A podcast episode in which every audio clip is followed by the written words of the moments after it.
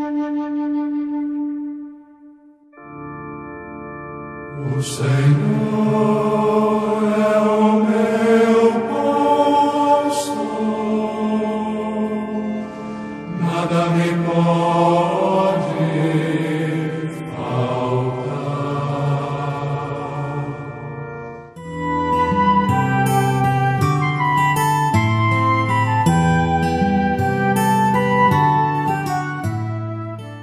Amados e amadas, de volta retomando nossas conversas, o propósito segue o mesmo, buscando construir pontes de diálogo, de convivência e encontrando meios de destruir muros que nos separam.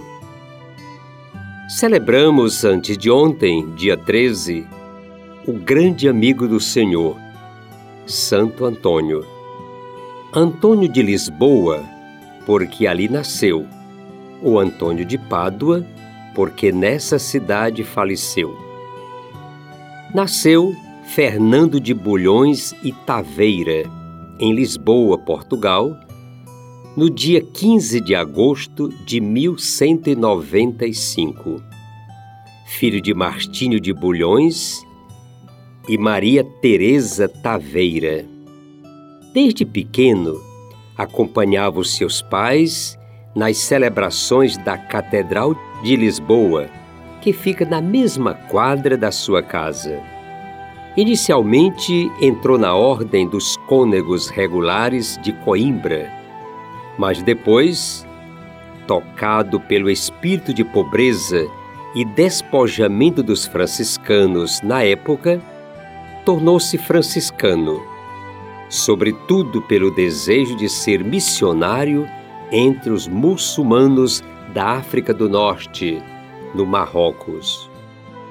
Ainda conseguiu viajar, mas foi impedido de seguir sua vocação missionária por uma doença. Teve que voltar, e na volta conheceu São Francisco de Assis na Porciúncula de Assis, em 1221. Já como franciscano, percorreu toda a Itália como pregador da palavra de Deus. O próprio Papa que o canonizou depois, Gregório IX, o chamou de Arca do Testamento. Tal era o seu conhecimento das Sagradas Escrituras e seu amor e zelo por elas. Antônio, já em vida, era considerado um santo pelo povo. Assim, foi canonizado apenas um ano após a sua morte. Foi também declarado doutor da Igreja pelo Papa Pio XII em 1946.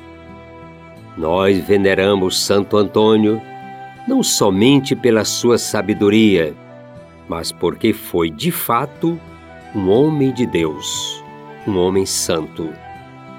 Ele escutou e viveu o que Jesus nos disse: Sede santos como vosso Pai celeste é santo.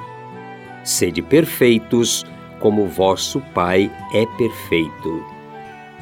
E hoje, amados e amadas, nós nos perguntamos: quem são os santos? Onde estão os santos? Bonito de ver o que diz o Apocalipse de São João. Surgiu uma multidão de roupas brancas. Quem são e de onde vêm? Eles vêm da grande tribulação e são aqueles que alvejaram as suas roupas no sangue do Cordeiro aqueles que permanecem fiéis até o fim. Eles recebem a coroa da glória. Assim, os santos alvejaram suas roupas, suas vidas no sangue do Cordeiro, que é Jesus. E eles estão em todos os lugares, povos e nações. Todos aqueles e aquelas que vivem a verdade, a justiça e o amor são santos diante de Deus. Santo Antônio vai à África à procura do martírio, mas não consegue, não estava nos planos de Deus. Ele tinha que viver o projeto de Deus. Queria ser missionário no Marrocos, entre os muçulmanos. Malograda a sua missão na África, onde fora percorrer de novo as estradas dos primeiros mártires franciscanos.